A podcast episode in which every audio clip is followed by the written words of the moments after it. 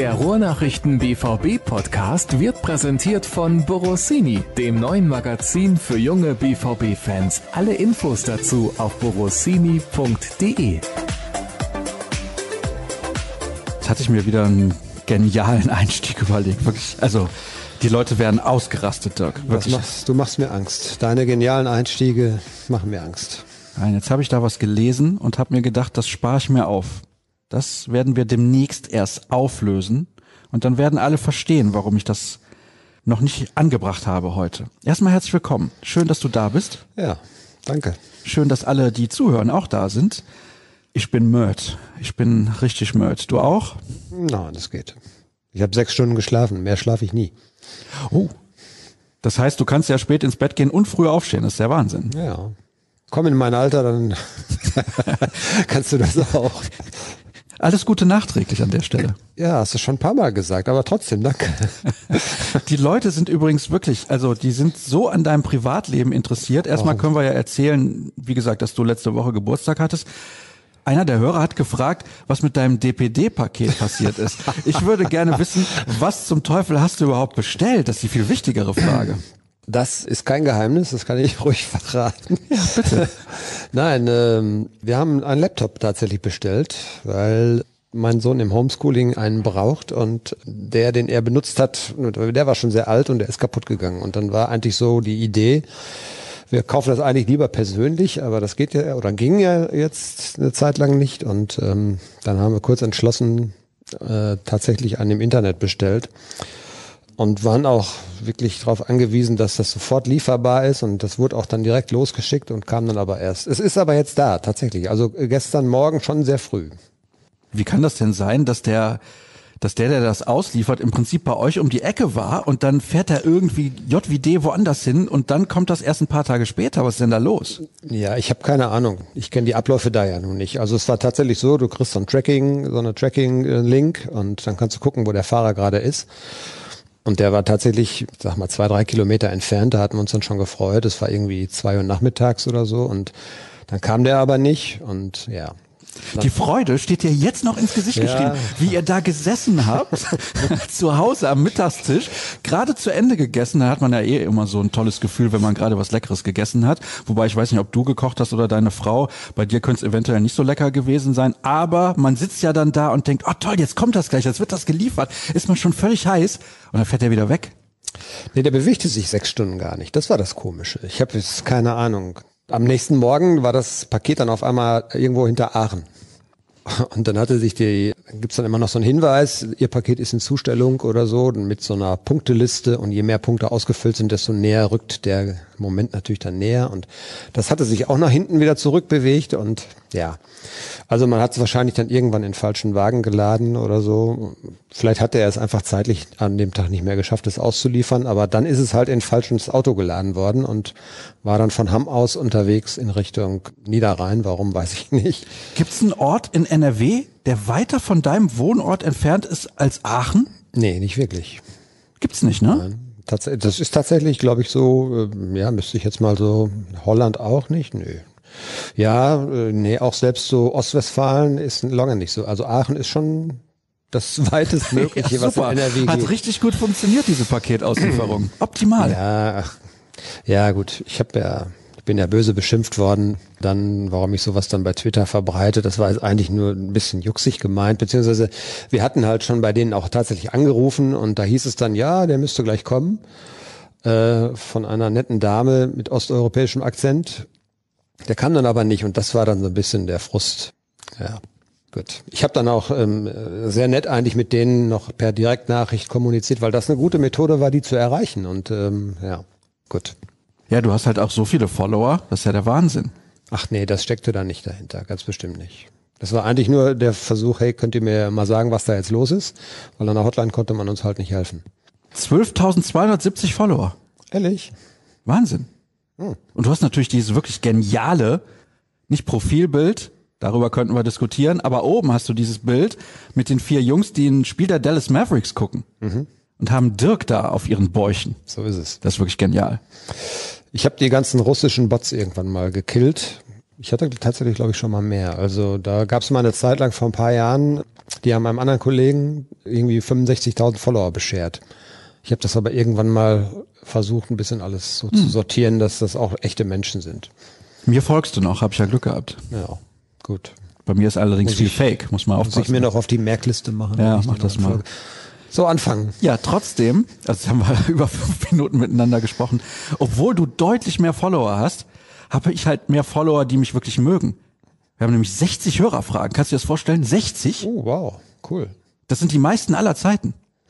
Mit großem Abstand. Ja, wir haben ja schon festgestellt, dass das Interesse groß ist. Und nach so einem Spiel redet man ja auch gerne oder hört man wahrscheinlich auch gerne zu. Da bin ich mir nicht so sicher, aber man gibt auf jeden Fall gerne seinen Senf dazu. Dann so muss ich kurze aus. Antworten geben, damit wir viel unterkriegen. Das ist der Wahnsinn, das können wir gar nicht alles beantworten. Ist unmöglich. Ja, da wird sich aber auch einiges doppeln, denke ich. Kann ich mir nicht vorstellen. So, los. Gut, sprechen wir noch über die Bayern? Nee. Ja, ist mir gleich, können wir gerne tun, aber war halt eigentlich am ist das Ende Spiel wie immer, ne? Das gegen Sevilla wichtiger jetzt. Ja, natürlich. Natürlich.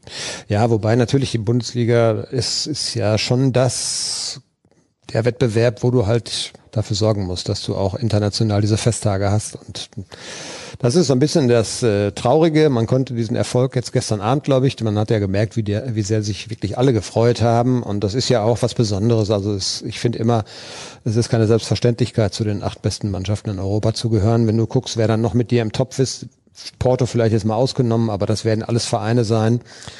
Die haben Geldgeber dahinter, richtig, die haben andere Umsätze, die haben also auch andere Möglichkeiten und sich da mal wieder sehen zu lassen, finde ich richtig gut. Und ja, wer weiß. Ich habe es jetzt so formuliert, es muss noch nicht das Ende sein. Ne? Man kann ja da auch durchaus mal ein bisschen träumen jetzt. Aber eben das Problem, es ist jetzt dann Mittwochmorgen und du musst dich eigentlich schon wieder mit der Bundesliga beschäftigen und ja, muss das eigentlich schnell abhaken, weil da hast du noch aufzuholen. Das ist im Prinzip ja nichts wert, wenn man jetzt im Viertelfinale mit Glanz und Gloria ausscheidet, unglücklich gegen irgendeine Top-Mannschaft und nächstes Jahr spielt man nicht in der Champions League, weil man in der Bundesliga nur Fünfter wird. Genau, so ist es. Da geht's dann schlicht und ergreifend um nicht nur die Fest- Festabende sozusagen, da geht's um viel Geld und wenn man dann sieht, du hast jetzt glaube ich im Achtelfinale so um die fünfzig Millionen hast du eingenommen als Borussia Dortmund, jetzt wären es nochmal ein paar mehr. Das ist super, aber das heißt eben auch, du kannst dir das, was du da auf den Platz stellst, auch nur leisten, wenn du da regelmäßig bist. Und jetzt mal ganz abgesehen davon, ich will jetzt nicht den Kommentar, den ich geschrieben habe, wiederholen, weil da steht das da auch so drin, aber kannst du um Erling Haaland schmackhaft machen, dass er, wenn Champions League ist, nur auf dem Sofa sitzt und vielleicht Europa League spielen muss oder wenn es ganz schlecht läuft, gar nicht beschäftigt ist unter der Woche. Also dann wird es, glaube ich, auch eben schwer, solche Spieler zu halten. Das muss man ja auch sehen. Aber du kannst sie auch nur dann halten und bezahlen, wenn du diese Einnahmen hast. Gerade jetzt in Pandemiezeiten brauchst du die, das Geld einfach. Hast du denn das Gefühl, dass das funktionieren wird, dass die noch Vierter werden? Ja, da bin ich mir relativ sicher. Du kannst jetzt richtig schön Druck ausüben. Du hast jetzt zwei äh, Gegner vor der Brust, würde ich mal sagen. Ja, wir hatten die Fälle natürlich schon, wo sie dann trotzdem gegen Mainz nicht gewonnen haben oder gegen Hoffenheim oder so. Ja, aber ähm, du hast jetzt Hertha und dann in Köln. Das sind eigentlich zwei Spiele, die musst du gewinnen. Äh, ich glaube, am Samstag spielt tatsächlich Leipzig gegen Frankfurt. Ähm, Und dann hast du, du hast, glaube ich, die Möglichkeit, dass du jetzt richtig Druck ausübst, nochmal eben auf die, die vor dir sind. Und ich glaube, dass von diesen Mannschaften, vielleicht Leipzig mal wirklich ab, äh, ausgenommen, weil sie einfach wirklich eine sehr konstante, gute Serie spielen. Ich weiß nicht, ob du die noch bekommst, ich glaube nicht. Ähm, dass dahinter, die Mannschaften dahinter, die sind deine Kragenweite, die kannst du kriegen und die wirst du auch kriegen, weil dann bist du als Borussia Dortmund, glaube ich, schon ein bisschen stabiler. Und es wird ja gegen beide Mannschaften noch gespielt. Nee, Wolfsburg nicht. Wolfsburg ist ja weg, ne? Oder habe ich... Nee, doch, hast recht. Ja, das ist am Ende, ganz am Ende. Ja, ist am Ende, genau. Das war im Januar, da hatte ich dann turnusmäßig eigentlich immer gedacht, wäre schon Rückrunde. Ja, ich weiß. Nee, nee, aber da hast du recht. Du hast beide noch vor der Nase und ja, die, ich glaube schon, dass die auch noch ein bisschen federn lassen werden. Klar, aber du gewinnst eben auch nicht, wahrscheinlich auch nicht jetzt jedes Spiel, was noch kommt. Frankfurt hatte natürlich so eine überragende Serie, dass man denken muss, es muss jetzt eine Serie kommen, wo die mal ein paar Mal nicht gewinnen. Ja, weiß ich nicht, ob dieser Automatismus dann so greift, aber man soll sich nicht drauf verlassen. Man hat äh, selber die Hausaufgaben zu machen. Das ist, glaube ich, so. Dann darfst du eben solche Spiele wie jetzt am Samstag oder dann danach die Woche, die darfst du nicht, da darfst du nichts herschenken. Hier läuft ja die Zeit mit bei diesem Aufnahmegerät. Zehn Minuten und wir haben noch nicht konkret über Sevilla gesprochen. Ja, dann los. Ja. Fangen wir an. Du warst ja nicht mal im Stadion. Ich war nicht, in, ja, wir dürfen ja leider immer nur mit einem ja. Kollegen. Gestern war es der Kollege Kors. Das wäre ein Spiel gewesen, das hätte man sehr gerne im Stadion gesehen, auf jeden Fall. Das war ja wirklich insbesondere in der zweiten Halbzeit richtiges Spektakel, weil natürlich so viel passiert ist auch. Das muss man ja auch sagen. Erstmal ein tolles Tor von Erling Haaland wird dann nicht gegeben. Dann wird nachgeguckt. Dann gibt's einen Elfmeter. Dann wird der Elfmeter wiederholt. Dann ja, gibt's einen Elfmeter unnötig für Sevilla. Dann gibt's nochmal eine Druckphase am Ende. Dann gibt's nochmal das Tor und dann muss nochmal gezittert werden. Also ich glaube, dann noch die Rudelbildung zwischendurch, das wäre ein Spiel gewesen, das haben wir ja auch gestern in unserer Videoanalyse schon angesprochen, habe ich mit Tobi Jören drüber diskutiert, das wäre ein Spiel gewesen, da hätte das Stadion, das Stadion hätte die Wände abgerissen sozusagen, das war ja wirklich großartig und da war mal wieder so das Gefühl, Mensch, was für ein Driss, dass da keiner im Stadion mit dabei sein durfte. Das sind, das sind halt tatsächlich diese Abende, wo sich auch alles zuspitzt. Und wo so eine Atmosphäre entsteht, die eben ganz besonders ist, die du vielleicht tatsächlich samstags fünfzehn Uhr dreißig nicht kreieren kannst, außer es geht dann gegen Bayern München. Aber die Spiele finden nicht fünfzehn Uhr dreißig statt. Aber na, ihr wisst, was ich meine. Also das ist schon, das fesselt einen dann, glaube ich, auch. Und deshalb ist es halt ja besonders schade, dass dann eben da auch keine Zuschauer bei sind. Erste Halbzeit habe ich mir so ein bisschen Sorgen gemacht um Borussia Dortmund, muss ich tatsächlich sagen. Sevilla hat mich sehr beeindruckt, wie konsequent sie es gespielt haben. Aber aus Sicht des B V B muss man, glaube ich, auch sagen, das ist schon erstaunlich, wie wenig, was heißt wenig dagegen zu setzen. Also sie haben ja schon versucht, das gut wegzuverteidigen, aber sie haben keine Ruhe in ihr eigenes Spiel reinbekommen. Und das hat mich schon ein bisschen gewundert. Es war auch so eine Fortführung des Spiels am Samstag so ein bisschen, als die Bayern so viel Druck ausgeübt hatten. Da fehlte dann auch die Klarheit beim B V B und das erinnerte mich so ein bisschen dran. Und das Tor fiel dann absolut zum richtigen Zeitpunkt, ne? Das muss man ja wirklich sagen, denn da war äh, Sevilla schon drauf und dran, äh, in Führung zu gehen, auch wenn sie jetzt keine riesengroßen Chancen hatten. Es gab einmal einen Schuss, den Hitz gut gehalten hat, das war es aber dann auch bis zu diesem Führungstreffer von Borussia Dortmund. Trotzdem hat man ja auch gemerkt, der B V B wackelt und es war mehr oder weniger nur eine Frage der Zeit, bis Sevilla das Tor schießt und dann, wie du sagst, zum richtigen Zeitpunkt das eins zu null mit dem Ergebnis dann auch in die Kabine gegangen. Und dann hat man schon auch gemerkt bei Sevilla, ja, das wurde immer nickliger und die haben dann auch versucht zu provozieren und das ist wirklich eine eklige Mannschaft. Also ich habe Respekt vor dem, was die mit diesem Verein in den letzten fünfzehn Jahren geleistet haben. Die haben gefühlt jedes zweite Jahr die Europa League gewonnen und das musst du ja auch erstmal schaffen. Aber schön anzusehen ist das tatsächlich nicht. Ja, da steckte natürlich dann auch jede Menge Frust mit drin, vor allen Dingen, als es dann auch zwei null stand. Das muss man vielleicht dann auch sogar verstehen, weil die hatten sich schon ein bisschen was ausgerechnet und vorgenommen. Ich finde, sie haben in der ersten Halbzeit durchaus auch schön Fußball gespielt. Sie haben eigentlich konsequent schön die Außen besetzt gehabt, haben da viel, gerade über die linke Dortmunder Abwehrseite, viel über die Seite gespielt und auch dort immer versucht, Überzahl zu schaffen, mit guten Laufwegen. Und da sind schon ein paar auch gute Fußballer in der Mannschaft drin, aber klar, wenn du dann das Gefühl hast, du hast hier unheimlich viel investiert, äh, gehst jetzt trotzdem in Rückstand, kriegst dann nach der Pause relativ zügig das Zweite, dann weißt du ja, dass es eigentlich fast nicht mehr zu schaffen ist und dann kommt dann eben auch ein bisschen der Frust durch, ne? Und sie haben dann durch diesen Elfmeter nochmal wieder ja ein bisschen Blut geleckt und ähm, tatsächlich auch nochmal richtig gedrückt und dann gab es tatsächlich nochmal ein paar Minuten richtig Zittern auch für Borussia Dortmund. Ja, also diese Geschichte mit dem Elfmeter und so weiter. Wir haben gestern in der Redaktion gesagt, das war gar kein Foul von Erling Haaland an seinem Gegenspieler. Das war halt einfach ein robuster Körpereinsatz. Ja, aus meiner Sicht versucht der Gegenspieler, ihn wegzublocken und den Ball zu sperren sozusagen, dass er vielleicht ins Aus geht. Er hat ja eine klare, die klar bessere Position zum Ball. Und dann ist er halt wie so ein Gummiball an der Wand abgeprallt, weil Haaland halt nicht nachgegeben hat. Und für mich ist es eine klare Geschichte, das kann man laufen lassen. Das ist ein ganz normaler Körpereinsatz. Und wie gesagt, die aktive Aktion geht eigentlich vom Verteidiger sogar aus, der ihn wegdrücken will. Und ähm, von daher hätte er das eigentlich nicht pfeifen müssen. Und er hätte sich, glaube ich, auch viele Diskussionen erspart. Wenn er einfach das Tor gegeben hätte, dann hätten wir gar nicht über andere Sachen noch diskutieren müssen. Also ich glaube, rein regeltechnisch ist alles korrekt gelaufen bei diesem Tor. Erste Szene eben ähm, Foulspiel Haaland. Er war der Meinung, es war ein Foul, dann gibt er ihn nicht. Dann muss er zwangsläufig, weil es eine Geschichte war, die ein bisschen vorher passiert ist. Ähm, diese Szene mit dem Foul an Haaland praktisch bewerten und entscheidet dann auf Elfmeter. Wenn man kleinlich ist, kann man auch die Ausführung äh, oder den, das Bewegen des Torwarts eben ahnden mit der Wiederholung. Dann hätte er ihm aber eigentlich gelb zeigen müssen, was in der Folge da hätte gelb-rot bedeuten müssen. Ja, weil äh, auch der Torwart hat ja ein paar Sprüche Richtung Haaland losgelassen. Wenn er ihm dafür gelb gibt, muss er eigentlich im Umkehrschluss dem anderen auch gelb geben. Wenn er vorher gelb gesehen hätte, dafür, dass er sich zu früh bewegt hat, hätten wir gelb-rot gehabt. Also, ja, was mich stört an dieser Geschichte ist, dass man als Zuschauer äh, relativ wenig mitgenommen wird. Man hat, es ist nicht transparent, was da gerade passiert. Man rätselt, was machen die jetzt gerade? Gucken die sich die eine Szene an, gucken die sich die andere Szene an. Ach, da gab es vorher noch eine, einen Foul an Haaland. Das hatte man ja so gar nicht richtig auf dem Schirm. Da würde ich mir sowas wünschen, wie es in der N F L zum Beispiel gibt. Einfach die Schiedsrichter erklären über ein Mikro, was sie haben, was sie gerade tun. Und es muss auch schneller passieren. Das dauerte dann, glaube ich, sieben Minuten dreißig oder sowas. Ne? Also das... Das wird nicht die Diskussion eindämmen, es wird sie eher noch befeuern und es hat sich alles nur verlagert. Früher war der Schiri der Buhmann, jetzt äh, lassen die Schiri auch oft nur noch die Finger davon, pfeifen dann mal im Zweifel lieber nicht und verlassen sich dann auf ihre Kollegen, die dann da am Video sitzen. Und wir haben die Diskussion aber wie vorher auch, nur an anderer Stelle. Die Frage war oder ist, beziehungsweise die Idee des Videoassistenten ist, den Fußball gerechter zu machen.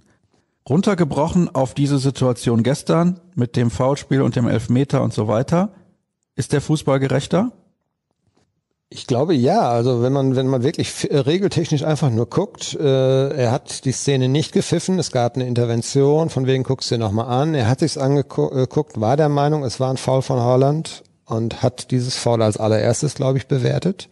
Und dann gab es eben noch die zweite Szene, also über diesen Elfmeter, möglichen Elfmeter, äh, hätte man, glaube ich, gar nicht diskutiert. Ähm, und es gibt einige Szenen, wo du im Nachhinein ganz klar sagen musst, dadurch, dass der Schiedsrichter dann den, den äh, Assist- Videoassistenten zur Rate gezogen hat oder dass er sich gemeldet hat, ist eine Fehlentscheidung korrigiert worden. Ich glaube, das ist schon eine große Mehrzahl der Fälle auch. Aber ich äh, sehe keine einheitliche Handhabe dieses äh, Videoassistenten. Wann meldet er sich? Wie entscheidet er? Nach welchen Kriterien geht er dann vor? Wann ist es jetzt eine krasse Fehlentscheidung? Wann nicht? Ist das ja auch immer Ermessenssache, wann es eine klare Fehlentscheidung ist. Genau, da ist die Grauzone viel zu groß noch. Und ähm, wenn man da ganz klare Richtlinien, so, an, an, so eine Art Protokoll, äh, das spult man dann ab. Man, man entscheidet, okay, wir greifen jetzt ein und dann wird ein Protokoll in Gang gesetzt sozusagen und dann wird entschieden. Aber also so viele unterschiedliche Bewertungsszenen gibt es im Fußball jetzt nun auch wieder nicht. Das ist dann oft Zweikampf, Bewertung von Zweikämpfen. Und was es ja in der N F L zum Beispiel auch gibt, wenn nicht klar zu erkennen ist am Videobild und auch nicht durch zehn Einstellungen, dass eine Entscheidung komplett falsch war, dann hat die Entscheidung Bestand, die auf dem Feld getroffen worden ist. Das fände ich zum Beispiel auch gut, dass man dann einfach sagt, wir können das jetzt nicht klar sehen, also zählt die Entscheidung des Schiris. Dann wäre das Tor zum zwei null durch Haaland erzielt worden und wir hätten wahrscheinlich, äh, keine Ahnung, uns etliche Diskussionen gespart. Dadurch, dass, da, also dafür, dass es jetzt eigentlich schon relativ lange äh, den Videoschiedsrichter gibt, finde ich, gibt es noch viel zu viele strittige äh, Diskussionen, einfach weil es keine klare Linie gibt einfach.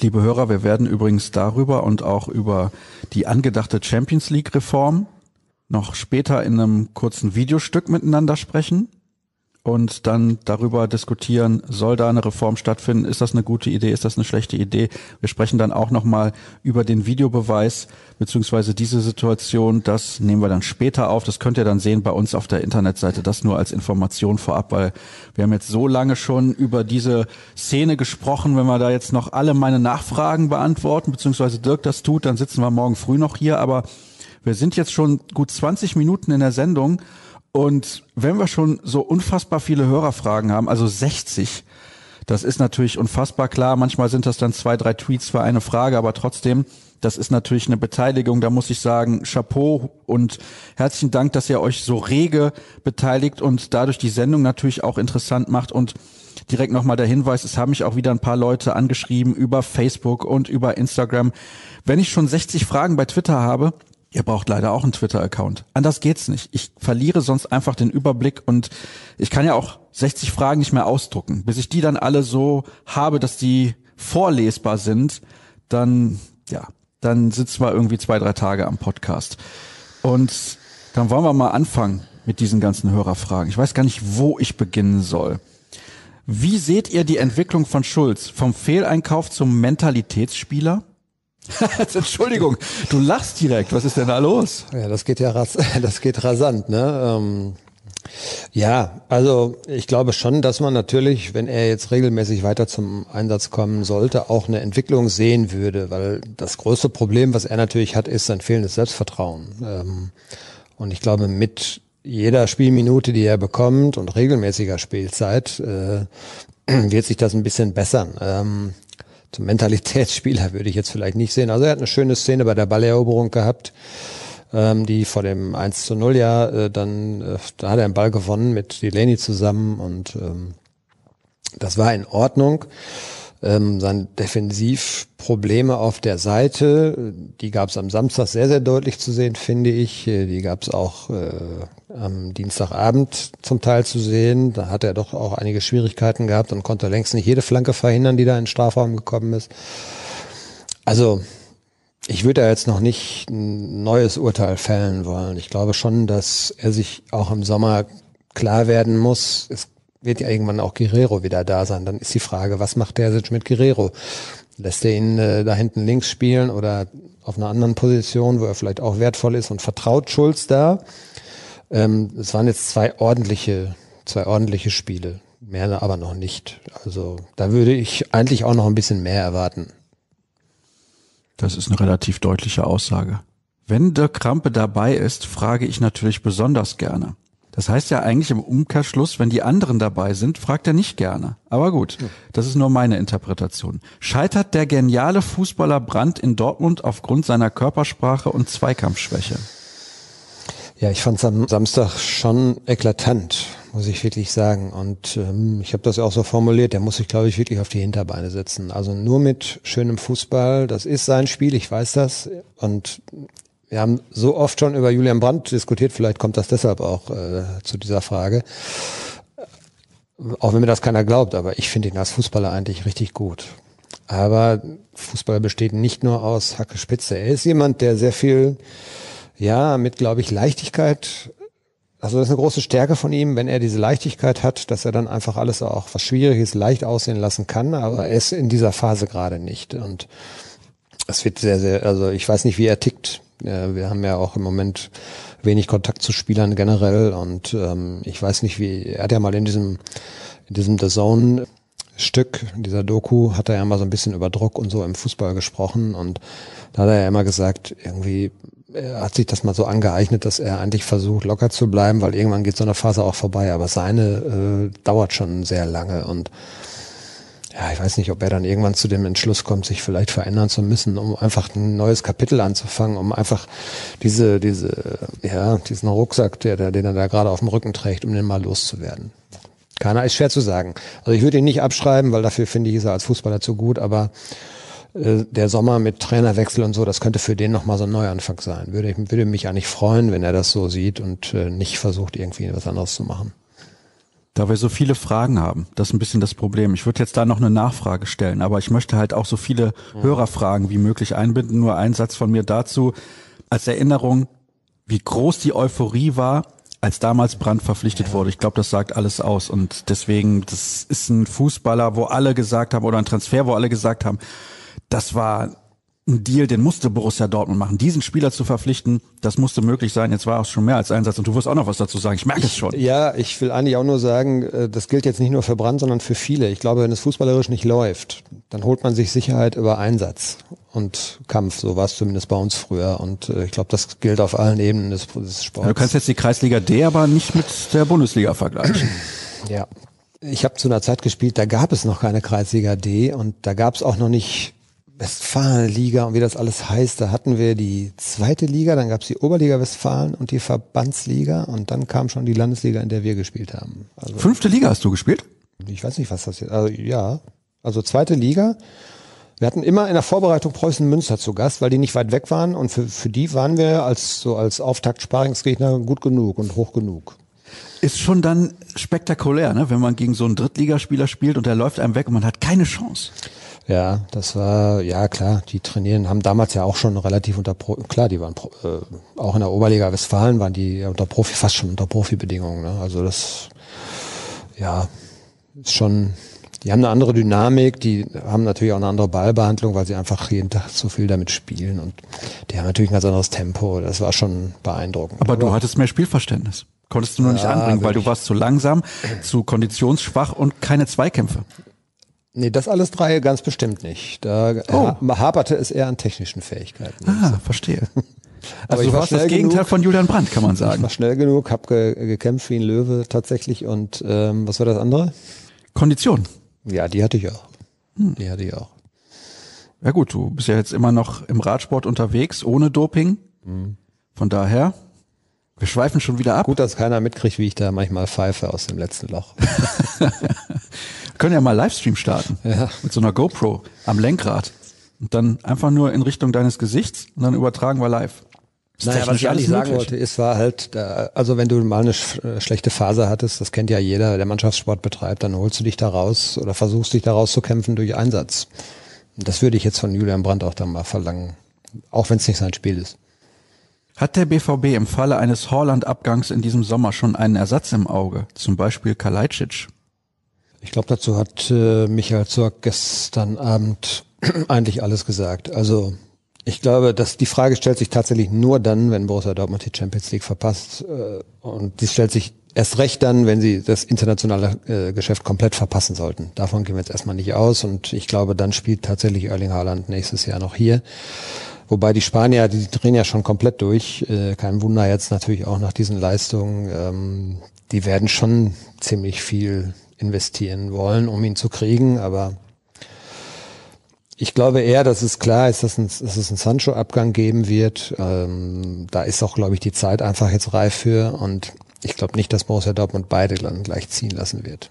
Aber ganz ehrlich, zum Spielstil des F C Barcelona passt er nicht. Barcelona hat auch gar kein Geld. Wenn, dann kann es ja nur Real Madrid sein, sonst kann den keine Mannschaft da bezahlen, oder?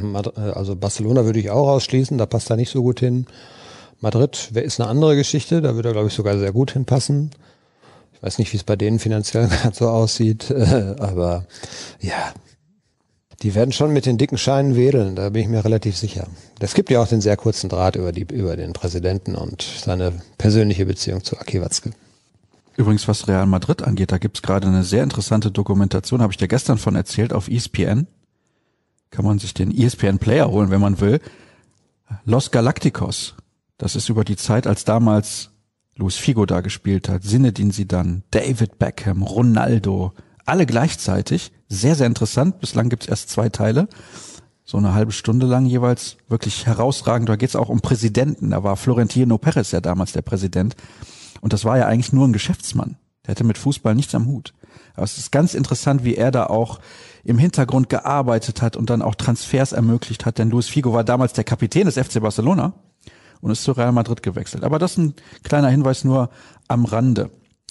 Was sagt ihr eigentlich zur Causa Bürki? Mich wundert eigentlich, dass die Medien da so wenig aufgreifen. Ist seine Degradierung zur Nummer zwei und die Verlängerung mit Hitz gleichbedeutend für den Verkauf von Bürki diesen Sommer? Ja, auch eine schwierige Frage.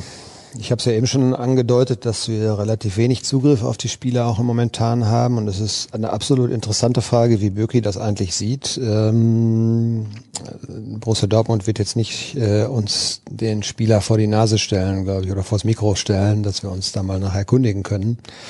ähm, man hört jetzt so im Moment, dass er es äh, erstmal sportlich nimmt. Natürlich wird er massiv gefrustet sein. Da kann man sich jetzt mal, da kann man mal von ausgehen, weil er ist ein sehr, sehr ehrgeiziger Spieler. Ich kann mir gut vorstellen, dass es jetzt schon gegeben hat oder irgendwann geben wird, auch einen Kontakt zwischen ihm und Rose, weil der will wissen, wie Rose denkt und plant äh, und ähm, er will natürlich auch wissen, wie der B V B plant, klar. Also Terzic hat sich jetzt so entschieden, ähm, er hat natürlich auch nie mal so richtig kommuniziert, warum eigentlich. Und das ist schon eine bemerkenswerte Personalie auf jeden Fall, die im Moment gerade so ein bisschen überlagert wird durch dadurch, dass es eben alle drei Tage ein Spiel gibt und viele wichtige Entscheidungen, K O-Spiele, auch in der Bundesliga entscheidende Phase. Da ist das Thema jetzt nicht ganz so groß, wie es normalerweise vielleicht wäre. Aber das sind jetzt schon für ihn oder für ihn selbst jetzt auch entscheidende Wochen, weil er muss sich natürlich jetzt klar werden, wie er darauf reagiert. Ob er dann im Sommer darauf hofft, dass der Trainer einen äh, völlig offenen äh, Zweikampf dann eben ausrufen wird. Also ich glaube schon, dass er sich darüber klar werden muss, was das jetzt bedeutet, auch auf lange Sicht. Und äh, ich würde das nicht ausschließen, dass es einen Abgang gibt. Ich kann mir auch nicht vorstellen, dass Roman Bürki, der ist ja noch unter dreißig, oder? Nee, der ist dreißig. Genau dreißig, okay. Dass der Interesse hat, jetzt die nächsten zwei, drei Jahre auf der Bank zu sitzen bei Borussia Dortmund. Weil, pass mal auf, also die Situation ist ja folgende. Hitz hat jetzt erstmal verlängert und spielt gerade. Verletzt er sich, spielt Bürki, oder patzt er ohne Ende, spielt Bürki. Aber jetzt dann nochmal den Torwart zu wechseln in der Saison, also zum zweiten Mal, würde ja dann auch Hitz wieder komplett verunsichern, zumal man halt mit ihm verlängert hat. Also das hätte man ja auch nicht machen müssen. Das dann wird, glaube ich, nur passieren, wenn es eine Verletzung gibt oder wenn er so ja. gravierend sich verunsichern lässt durch durch Patzer, die er hat. Den Eindruck macht er so nicht, weil er, glaube ich, auch sehr gefestigt ist und ein Typ, der sehr ruhig wirkt und auch Ruhe ausstrahlt. Also es wird keinen Torwartwechsel mehr geben, außer es gibt keine andere Alternative, weil der eine sich verletzt oder eben ganz schlecht hält. Ansonsten wird Hitz die Saison zu Ende spielen. Was nehme ich als nächstes mit rein? Ich finde, Moderhut wird schon wieder zu hoch gejubelt. Er hat dreieinhalb Jahre wenig bis nichts gezeigt und macht jetzt mal ein paar bessere Spiele. Das kann in der Retrospektive aus vier Jahren B V B doch nicht für eine Vertragsverlängerung reichen. Was meint ihr zu dieser Personalie? Dazu muss man sagen, als er hingekommen ist, hat er einen Fünfjahresvertrag unterschrieben. Der Vertrag läuft also noch ein Jahr nach dieser Saison.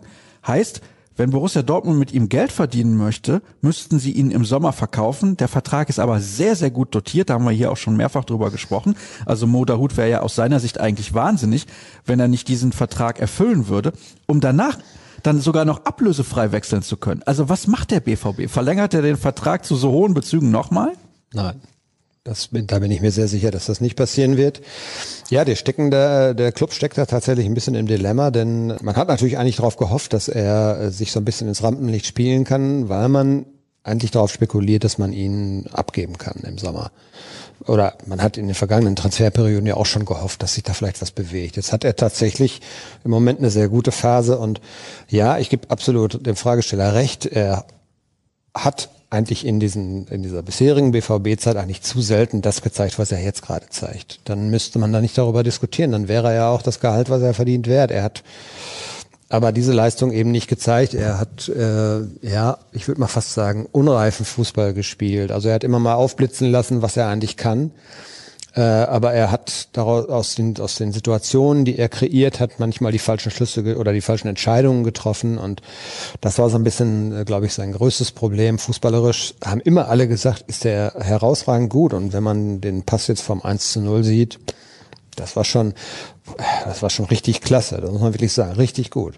Aber es ist ein Dilemma für Borussia Dortmund. Ich glaube, sie würden zumindest ihn als Großverdiener von der Gehaltsliste streichen. Sie Es kann gut sein, dass sie ihm vielleicht nochmal einen neuen Vertrag anbieten, aber dann mit deutlich reduzierten Bezügen. Dann ist die Frage, warum soll er das machen? Das hast du gerade schon gesagt.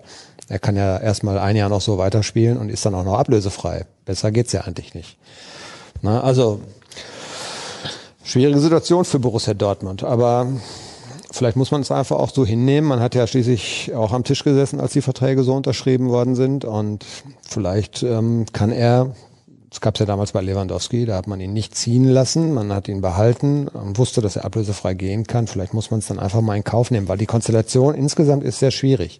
Du willst ein bisschen was verdienen, aber er muss wahrscheinlich auch bei neuen Clubs, wenn sie mit ihm äh, planen, äh, Gehaltsabstriche äh, hinnehmen. Und da, ich weiß nicht, ob er dazu bereit ist. Hören eigentlich Watzke, Zorc und Co. euren Podcast? Ist hier etwas bekannt? Grüße glaub, und macht weiter so. Ich äh, habe noch nichts gehört. Also wir, das würde dann passieren, wenn wir beschimpft werden würden. Was wir da von Unsinn erzählen, das ist bislang noch nicht passiert. Die lesen aber die Ruhrnachrichten, das wissen wir. Das tun sie auf jeden Fall, ja. Nicht immer zu ihrer Freude. Das gehört dazu. Ja, gut, wir sind ja auch kein Vereinsmedium, sondern wir berichten nur über den Verein. Ist ja unsere Aufgabe, auch mal kritisch zu sein. Ja, das ist ja äh, je nach Sichtweise manchmal so, dass wir, wir entweder zu unkritisch sind, äh, manche sagen aber auch, wir sind zu kritisch, weil wir ja eigentlich ein Medium aus der Stadt sind, da müssten wir eigentlich viel mehr Rückendeckung geben. Also es ist auch nicht immer leichter, den, die richtige Balance zu finden. Ähm, äh, wir versuchen es aber nichtsdestotrotz weiter. Wir versuchen es, scheitern aber kläglich. Nein, ja. Das tun wir nicht. Ist schon ganz okay, glaube ich, was wir da auf die Beine stellen. Ja, man muss ja auch, das ist ja immer manchmal auch eine persönliche Sichtweise. Also wenn ich zum gleichen Spiel zwei verschiedene E-Mails bekomme, der eine wirft mir, ich habe mal ein Derby gehabt, da war das so, da wurde mir von der einen Seite vorgeworfen, ich sei als Dortmund-Reporter Schalke-Fan, das ginge gar nicht, warum ich denn so äh, Schalke gelobt hätte in dem Text. Das war mal irgendein Spiel, was äh, Dortmund, glaube ich, verloren hat. Und im, in der zweiten Mail äh, wurde mir vorgeworfen, ich sei doch als Dortmund-Reporter auch zur Neutralität verpflichtet, warum ich denn so pro Borussia Dortmund schreiben würde. Das war das gleiche Spiel. Ja, also je nach persönlicher Sichtweise manchmal. Was hat Sancho jetzt eigentlich genau und warum fällt er wochenlang aus? Warum dauerte ein Muskelfaserriss vor dem E M-Finale sechsundneunzig von Klinsmann eigentlich acht Tage und heute fallen Spieler damit vier Wochen aus? Warum ist das so, Doktor Dirk Krampe? Genau, ja, also Sancho hat eine nicht leichte Muskelverletzung. Also wahrscheinlich eine schwere. Kann ja dann nur ein Muskelbündelriss sein. Wir haben uns, nee, das glaube ich nicht. Das Muskelfaserriss ist ja keine schwere eigentlich. Ja, je nachdem. Es gibt ja auch unterschiedliche Ausprägungen eines Muskelfaserrisses. Ich habe also keine Muskeln, kann ich nichts zu sagen. Eben drum. Ähm, ich bin tatsächlich jetzt kein Arzt, aber äh, also ich hatte in meiner bescheidenen Fußballerkarriere auch schon mal, ich hatte einen Muskelbündelriss tatsächlich, der hat dann bei mir fast ein halbes Jahr gedauert, weil der nicht erkannt worden ist richtig. Ähm, äh, also Muskelfaserrisse, acht Tage. Weiß ich bis heute nicht, wie das funktioniert hat. Vielleicht war der danach aber auch so dermaßen kaputt, dass es dann aber keiner gemerkt hat, weil die Sommerpause dann kam. Keine Ahnung. Ich glaube, man kann das schlecht vergleichen. Die medizinischen Möglichkeiten sind, glaube ich, heute besser als vor zwanzig Jahren. Von daher würde ich tendenziell eher sagen, dass ich die Ausfallzeit sogar verkürzen müsste. Aber man hat es an Hazard jetzt ja zum Beispiel gesehen oder auch an Zagadou. Das dauert dann schon mal drei Wochen oder vier Wochen. Ich gehe davon aus, dass wir ihn erst nach der Länderspielpause Ende März wiedersehen werden. Das Spiel am Samstag hat meines Erachtens gezeigt, dass Haaland besser als Lewandowski ist. Er hat oft alleinig für Entlastung gesorgt, seine zwei Tore sich erarbeitet. Lewandowski schießt mehr Tore, aber spielt auch in der ungleich besseren Offensive. Haaland, flankiert von Coman und Sané, würde den Müller-Rekord auch knacken. Lewandowski steht oft richtig, wird oft auch praktisch angeschossen und hat in dreiundzwanzig Spielen fünfundzwanzig Tore ohne Elfmeter, Haaland in neunzehn Spielen achtzehn Tore. Die Zahlen lügen hier etwas. Das Einzige, was Lewandowski besser kann, sind Kopfbälle, die aber auch noch viel besser. Keine Frage, nur eine Feststellung. Und ja, dann kommt noch was zu Edin Terzic. Also das war zwar jetzt keine Frage, aber da ist schon jemand ein richtiger Haaland-Fan. Ich meine, klar, die Zahlen sind beeindruckend. Er hat jetzt schon zwanzig Tore in der Champions League geschossen. Das ist wirklich sensationell, in vierzehn Spielen.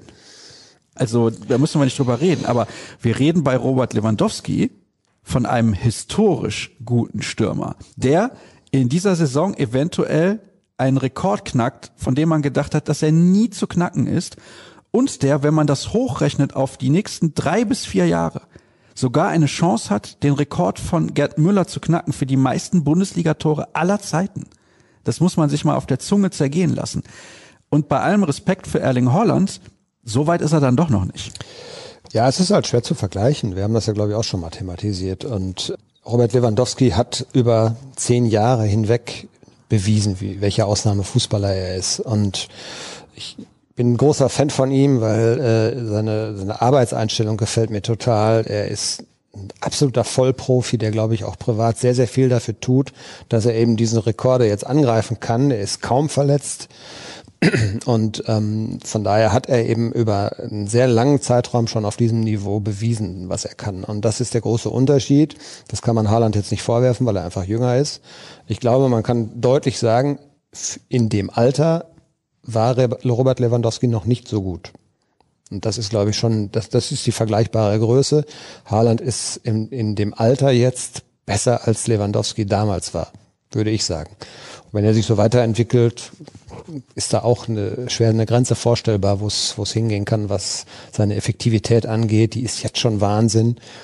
Was seine Kaltschnäuzigkeit angeht, was seinen, seinen puren Willen angeht. Das ist jetzt alles schon totaler Wahnsinn. Und ähm, ja, der Trainer von Sevilla hat es ja gestern Abend auch ziemlich gut formuliert. Der kann schon eine neue Ära prägen, aber er steht halt noch ganz am Anfang. Da kann sehr, sehr viel passieren.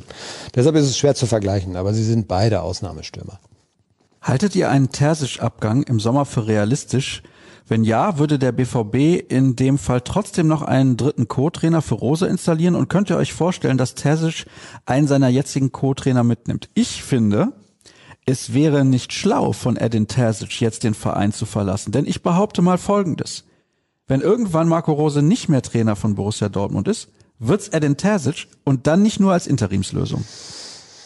Ja, vielleicht ist das das Gedankenspiel, was er hat, dass man jetzt schon ihn sozusagen gerne behalten möchte, falls es mit Rose nicht funktioniert. Das hat Michael Zorc ja äh, entschieden dementiert und als blanken Unsinn abgetan. Aber natürlich ist man heilfroh, dass man äh, diese Alternative im Kader hätte, wenn es dann so kommen sollte. Das müssen wir uns ja nicht, das müssen wir ja nicht schlechter reden, als es ist. Und wir haben ja jahrelang darüber gesprochen, dass der B V B Alternativen im internen Kreis nur sehr selten hatte. Und ähm, das wäre auf jeden Fall eine. Also auch da stecke ich nicht in seinen Überlegungen. Äh du würdest es so machen wie Terzic, also wie ich gerade vorgeschlagen habe. Erstmal Co-Trainer und dann eigentlich ja. wissen, danach ja, ist meine Chance. Wobei, der der hat natürlich jetzt auch Blut geleckt und der sieht natürlich auch jetzt... Ja, aber aber entschuldige, das wäre doch dann wieder so ein Fall, so ein Fall wie wie bei Hannes Wolf. Hannes Wolf wäre jetzt der Cheftrainer von Borussia Dortmund. Und wahrscheinlich auch nicht als Interimslösung. Wenn er damals hier geblieben wäre. Wenn er damals den Co-Trainer von Lucien Favre gemacht hätte. Ja, weiß ich nicht. Keine Ahnung. Das ja. ist alles Spekulation. Okay, das, das ist Spekulation. Aber was man bei Terzic merkt, der ist ja wirklich Borussia durch und durch. Das ist so der Punkt. Das ist so der Punkt. Der ist tatsächlich, wenn der, wenn man ihn gestern gesehen hat, wie er gestrahlt hat, wie er sich, glaube ich, über diesen Erfolg an sich, jetzt nicht über seinen persönlichen, es ist ja auch ein persönlicher Erfolg für ihn, aber wie er sich über diesen Mannschaftserfolg gefreut hat und über diesen Erfolg für den Verein, was der Erfolg bedeutet für Borussia Dortmund, das ist äh, so bemerkenswert. Und das lässt mich glauben, dass es passieren könnte, dass er tatsächlich hier bleibt. Aber äh, wenn er weiterhin äh, als Trainer diesen guten Eindruck festigen kann, dann werden auch Anfragen kommen und dann muss er irgendwann eine Entscheidung treffen.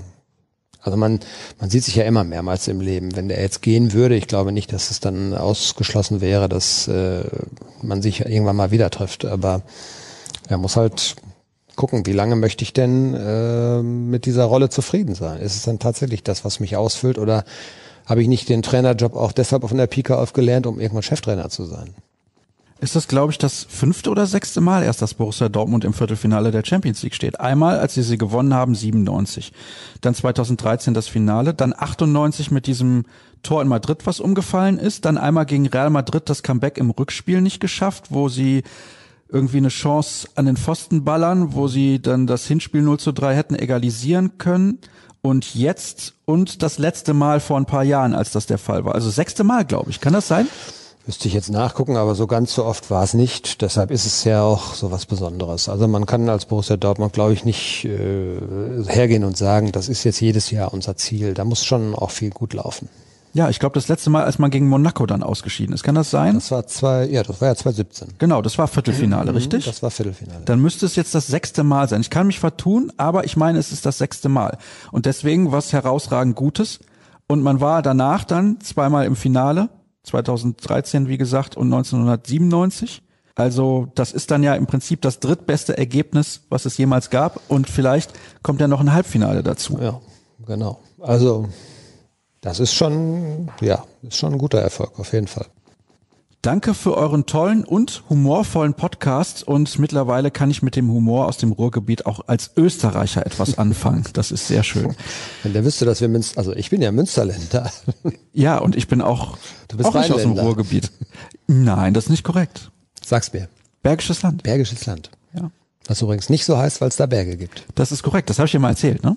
Nee, das wusste ich auch vorher. Das wusstest du vorher schon, das ist aber nicht vielen Leuten bekannt tatsächlich. Ja, ja.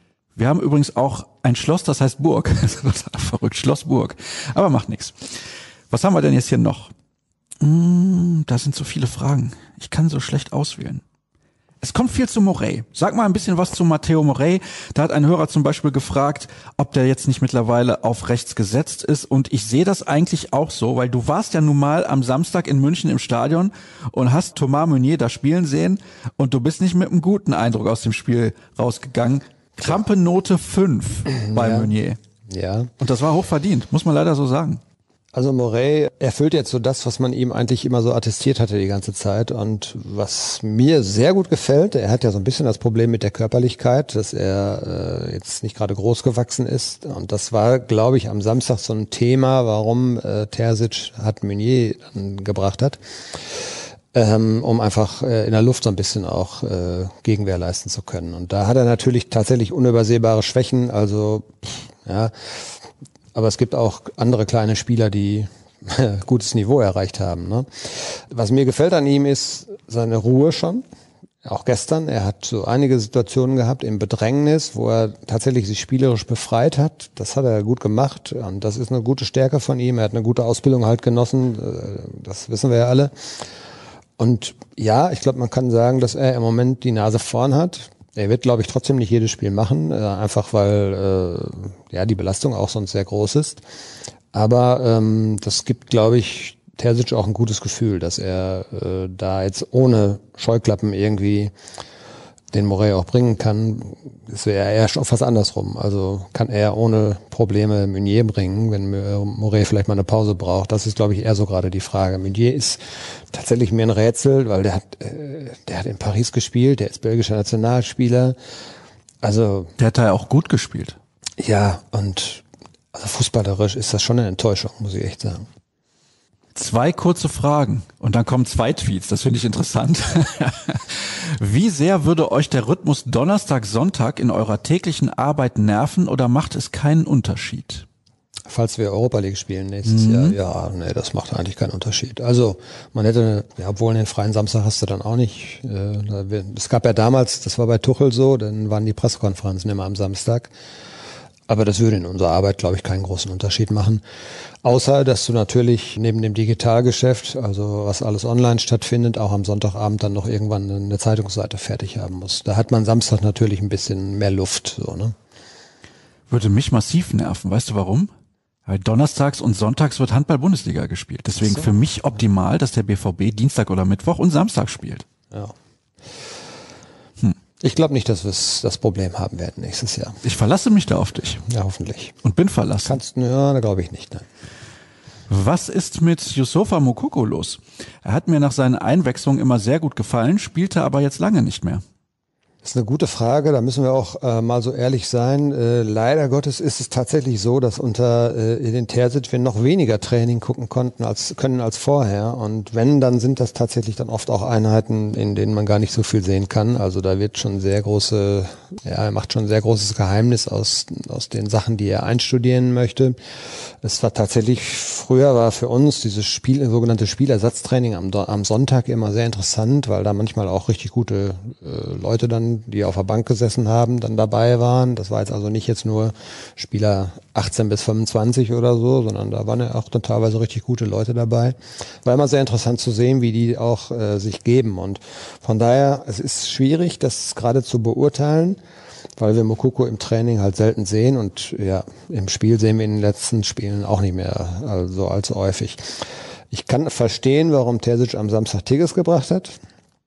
Ich glaube, er wollte halt so eine Art Wandspieler haben, der äh, den Ball mal festmachen kann. Das ist nicht unbedingt das Spiel von Moukoko, aber ähm, wenn eine Mannschaft so massiv drückt, wie die Bayern es getan haben, kannst du natürlich mit einem schnellen, wendigen Spieler, der auch mutig ist, und das war er immer in seinen bisherigen Einsätzen, der hatte auch keine Angst gehabt vor irgendwem, kannst du natürlich auch Lücken reißen. Ne? Also ich weiß nicht, was gerade los ist. Ich halte es aber für eine ganz normale Geschichte. Also man sollte dem Jungen ja jetzt, da, da wird ja ohnehin sehr viel drauf abgeladen schon, man sollte keine Wunderdinge erwarten. Ne?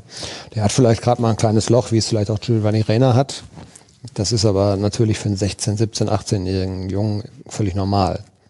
Vielleicht ist es auch bewusst so, dass sie ihn momentan rauslassen. Kann, ja, würde, würde ich sogar für gut erachten, weil einfach der Junge soll sich in Ruhe rein, reinfinden, so, ne? Und ähm, das geht dann manchmal eben nicht ganz so schnell. Er ist ja schon unglaublich nah dran.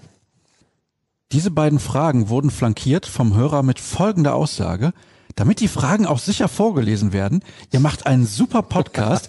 Vielen Dank dafür und gern weiter so. Und auch vor allem die langen Antworten des Herrn Tobiören scheinen ihm sehr gut zu gefallen. Der hat's verstanden. Ja, so macht man das. Und wer ist die Frage? Nee, das waren die beiden Fragen, die ich eben schon gestellt habe. Ach so, das waren die eben. Ah, okay. Mhm. Cristiano Ronaldo raus, Messi morgen auch raus, also heute. Haaland jetzt Top-Torschütze in der Champions League. Hat Dortmund den größten verbleibenden Star im Wettbewerb in seinen Reihen? Und wie weit muss der B V B kommen, damit er Weltfußballer wird? Ja, wahrscheinlich müssten sie dazu die Champions League tatsächlich gewinnen. Ich äh, weiß es aber nicht. Ja, über Haaland müssen wir nicht viel reden. Das haben wir, glaube ich, alles gesagt. Es ist für mich ein absolutes Phänomen und auch gestern wieder, da ist man tatsächlich sprachlos. Und ich weiß ja noch, ich habe das allererste Haaland-Pflichtspiel gesehen äh, in Augsburg damals. Da habe ich nur gedacht, boah, was ist das denn? Das war ja wie eine Urgewalt, die da über die Augsburger hineingebrochen ist. Und damals hat er ja alle Leute auch in, in Dortmund mitgerissen. Und ja, das ist schön auf der einen Seite, auf der anderen Seite die Abhängigkeit, die man tatsächlich schon hat von ihm, die ist natürlich auch irgendwo ein bisschen beängstigend, weil ähm, kann ja auch mal sein, dass er sich verletzt, so wie vor Weihnachten, und ähm, dann wird's gleich schwieriger. Also Ausnahmefußballer, noch ganz jung, der wird irgendwann Weltfußballer werden. Ich fürchte leider, dass er dann nicht mehr das Dortmunder Trikot trägt. Wenn Borussia Dortmund die Champions League gewinnt und Haaland macht auf dem Weg dahin noch fünf Tore, wird es trotzdem nicht reichen, solange Lewandowski den Müller-Rekord knackt. Ja, ich weiß nicht. Also das geht da geht da um viel, viel mehr Dinge als nur Tore schießen, glaube ich. Das, aber das äh, ist so historisch. Ja, natürlich, klar. Aber es geht um insgesamt um auch äh, europäische Strahlkraft sozusagen. Ja, das ist klar. Da hat Lewandowski ja. natürlich tatsächlich, finde ich, einen Nachteil gegenüber Haaland, weil Haaland jetzt so aus dem Nichts kommt. Lewandowski hatte jahrelang das Pech, dass es dann eben Messi und Ronaldo gab, die einfach auch Werbewirksamkeit, ja, solche Geschichten spielen ja auch noch eine Rolle. Wie kann man den Spieler vermarkten und so weiter. Aber ich glaube, wenn Haaland es jetzt mit zwanzig noch nicht werden sollte, hat er noch mindestens zehn, elf Chancen, wenn nicht noch mehr, wenn er gesund bleibt. Das ist wirklich genial hier vom Hörer. In den R N-Spielberichterstattungen auf YouTube trägt Moderator Sascha Staat immer ein schwarzes Hemd. Zunächst mal, das ist ein blaues Hemd, das ist kein schwarzes Hemd. Aber ist egal. Ist das Absicht, weil es ihm so gut steht? Das steht hier wirklich. Oder wird man bei den Ruhrnachrichten als freier Mitarbeiter so schlecht bezahlt? Soll ich das beantworten? Nein, das ich glaube, die Frage, selber, ne? Ja, die Frage ging an mich. Also wie gesagt, es ist ein blaues Hemd, kein schwarzes. Es wird auch immer gewaschen zwischendurch. Auch das kann ich sagen. Aber natürlich, ich sehe fantastisch aus, Dirk. Warum sollte ich was anderes anziehen? Ich werde da jetzt, also ich ja. muss dir nicht alles sagen, alles kommentieren, ne? Du behältst es für dich, weil du ein gutes Verhältnis zu mir bewahren möchtest. Natürlich. Wir müssen ja auch künftig noch ein bisschen miteinander arbeiten. Ja. Ich hätte jetzt auch sagen können, ich trage ein schwarzes Hemd, weil ich trauere, dass ich nicht weitere fünfundzwanzig Jahre mit dir arbeiten werde. Das wird leider nicht mehr passieren, das stimmt. Ja, das ist wirklich schade. Gut, dass das Podcast ist und nicht Vodcast. Was haben wir denn hier noch? Hm. Was haben wir denn jetzt an Fragen noch so viel? Unfassbar. Ganz, ganz viel zu Edin Terzic. Und da merkt man übrigens auch, wie unglaublich beliebt er bei den Leuten ist. Das, finde ich, ist schon sehr, sehr auffällig. Den scheinen alle direkt jetzt in ihr Herz geschlossen zu haben. Das ist schon dieses, ja, dieses Borussia-Feeling, und deswegen mögen die Leute den einfach, weil der auch authentisch ist.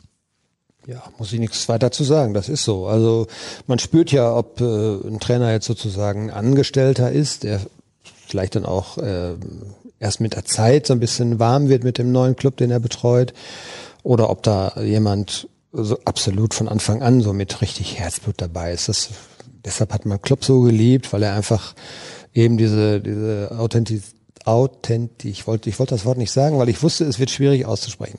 Authentizität. Weil er das, weil er das, weil er das hat, ne? Und man spürt es bei Terzic auch. Bei Tuchel hatte man das Gefühl, ja, er ist jetzt ein Angestellter und er nutzt die Bühne jetzt Borussia Dortmund, um sich als Trainer auch populärer zu machen. Hat auch gute Arbeit hier geleistet, aber war eben zwischenmenschlich schwierig. Bei Stöger zum Beispiel hatte ich das Gefühl irgendwie auch. Der war super gerne in Dortmund. Also leider hat er nicht so guten Fußball spielen lassen. Von daher war die Popularität der Fans auch bei äh, ihm gegenüber jetzt nicht so groß. Aber Terzic ist einfach ein guter Typ. Hier kommt noch mal eine Frage zu deinem Paket. Also hier gab es mehrere Fragen zu deinem Paket, nicht nur eine. Aber du hast ja auch gesagt, die Fragen wiederholen sich vielleicht teilweise. So ist das. Wird wieder in kurzer Zeit mit Zagadou in der Startelf geplant, damit Can wieder ins Mittelfeld rücken kann? Ich würde es begrüßen, sage ich dir ganz ehrlich, weil äh, die Querpässe von Emre Can, Oder war gestern den, auch wieder der ein oder andere dabei, da habe ich gedacht, den Schweiß auf die Stirn, ja, er ist, er ist ja immer so zwischen Himmel und Hölle bei ihm. Er hat auch gestern so richtig gute Aktionen gehabt, wo er mit seiner Coolness irgendwie auch dann schwierige Situationen spielerisch gelöst hat, aber ja, dieser Querschläger dritte Minute, den müsste man eigentlich sogar äh, dann schon eher fast noch Marvin Hitz ankreiden, weil den da so anzuspielen, war schon sehr, sehr ambitioniert. Ähm, da hatte der gute Emre Can gar nicht so viele Möglichkeiten, was mit dem Ball anzustellen. Aber also er ist ja kein gelernter Innenverteidiger und ich glaube, dass Borussia Dortmund auch die Aggressivität, die er auf äh, im defensiven Mittelfeld äh, einbringen kann, dass die das, äh, dass die der Mannschaft gut tun würde. Und ähm, Zagadou ist einfach, äh, glaube ich, ein Spieler mit sehr, sehr viel Perspektive. Auch da stellt sich übrigens die Frage, was passiert mit ihm. Ne? Der ähm, hat, glaube ich, auch einen Vertrag bis zweiundzwanzig. Er wäre für mich jetzt so der logische Backup erstmal für Manuel Akanji, solange der noch verletzt ist. Und ähm, braucht sich, glaube ich, da auch nicht hinten anstellen. Also ich würde gerne Zagadou halt sehen, unabhängig davon, was dann mit, mit Emre Can passiert. Wir alle finden Zagadou großartig. Ja. Ja, er ist halt für sein Alter auch schon sehr abgebrüht und cool irgendwie, löst viele Situationen auf eine einfach trockene, gute Art, ähm, hat halt das Pech, dass er sehr, sehr viel verletzt ist. Moin Moin aus dem hohen Norden aus Harrislee. Wisst ihr, wie viel pädagogische Arbeit bzw. Beziehungsarbeiten geleistet werden? Durch Corona können die jungen Spieler noch weniger ihre Familie sehen. Das würde für mich das ein oder andere Leistungsloch erklären. Das ist eine interessante Frage, weil gerade bei jungen Akteuren ist natürlich die Bindung zur Familie sehr, sehr wichtig und momentan ist Kontakt eigentlich mehr oder weniger ausgeschlossen.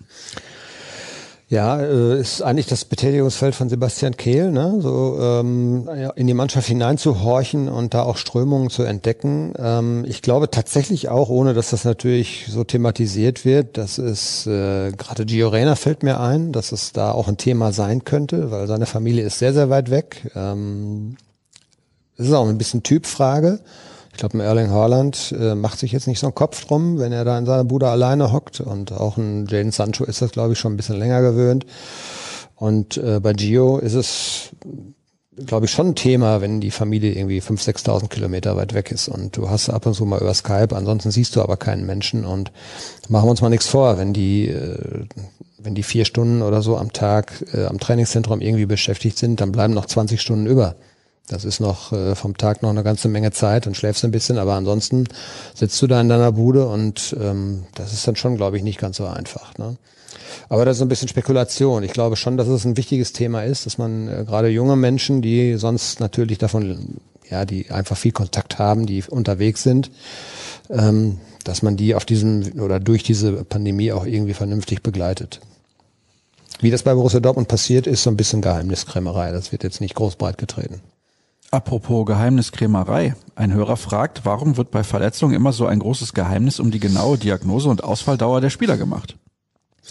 Weil man in der Vergangenheit öfter mal auf die Nase geflogen ist damit. Ähm, er erinnert euch an den unverschobenen Wadenbeinbruch von Sokrates, der dann irgendwie zwei Wochen später wieder spielen sollte, was eigentlich beim Wadenbeinbruch unmöglich ist. Und es kam dann auch anders. Er hat dann auch länger nicht gespielt.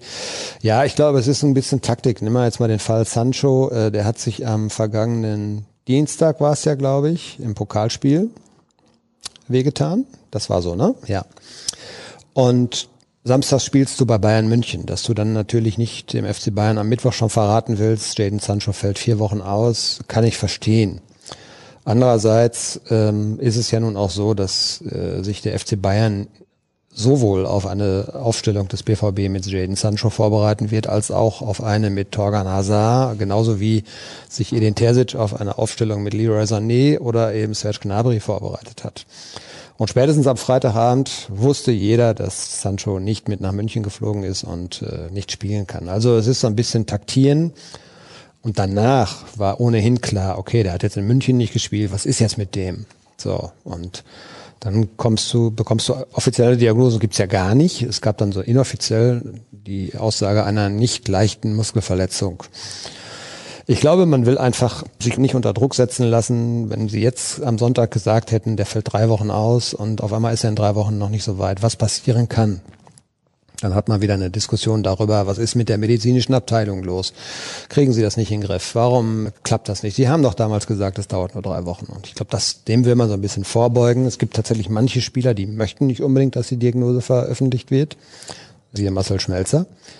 Da weiß man offiziell bis heute nicht, was er hat mit seinem Knie. Ja, das nervt mich. Ja, mich nervt das auch. Es ändert auch, leid. es also. ändert am Ende, es ändert nichts daran, wann dieser Spieler ist. Der wird jetzt keinen Tag eher oder später auf den Platz zurückkehren, bloß weil sie es veröffentlicht haben oder nicht. Man kann ja auch sagen, es wird einige Wochen dauern, dann hält man es ein bisschen vage, aber warum man einfach nicht sagt, der hat jetzt einen Muskelfaserriss, das dauert. Es ist ja sehr komisch. Manchmal wird tatsächlich mit dieser, mit diesem Argument argumentiert, dass man, dass ein Spieler das nicht möchte. Eine Woche später verletzt sich ein anderer und man schreibt es einfach. Es ist, es ist manchmal wirklich nervig. Also es wird ein ziemlich, ziemlich viel Getue gemacht um so eine Geschichte und ja, ich weiß nicht, ob der Verein daraus einen Vorteil hat. Hat es jetzt was gebracht am Samstag in München, dass man mit äh, Sancho so defensiv umgegangen ist mit der Verletzung? Nein, hat's nicht. Im Eishockey ist das so, da wird nur noch von Ober- und Unterkörperverletzung gesprochen. Ja, ja. Es langweilt mich auch zu Tode. Es ist ja. Also wirklich, wie du sagst, sie könnten sagen Muskelfaserriss oder sie könnten sagen Muskelbündelriss und sie könnten auch sagen, er fällt mehrere Wochen aus. Liebe Leute, wir können keine genaue Prognose abgeben. So könnte man das auch wirklich kommunizieren, weil das ist der Sinn einer Kommunikationsabteilung, zu kommunizieren. Aber gut, da wird sehr wenig kommuniziert. Das war's. Schon durch? Nein, aber wir haben keine Zeit mehr. Wir müssen jetzt gleich noch Video aufnehmen und das Ding muss ja auch noch geschnitten werden. Jetzt haben wir schon eine Stunde rum, Dirk. Ich glaube, das muss reichen für dieses Mal. Gut. Alles klar. Schade. Ja, das ist super. Hast du schon was gegessen? Du hast gefrühstückt. Ja, du frühstückst immer ausführlich. Ich weiß das. Ausgiebig ist das richtige Wort. Ja, wir haben es ja tatsächlich jetzt ja auch schon vierzehn Uhr zwanzig am Ende unserer Aufzeichnung. Von daher, so langsam stellt sich Hungergefühl ein. Mhm. Guten Appetit allen da draußen.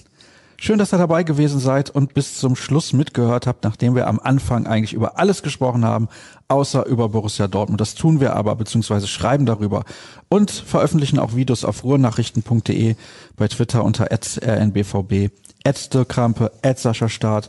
Morgen früh wieder B V B-Kompakt, am Wochenende wieder die Live-Show ab siebzehn Uhr dreißig vor dem Spiel gegen Hertha, das um achtzehn Uhr dreißig startet. Das soll's gewesen sein. Euch eine schöne Restwoche und bis demnächst. Tschüss.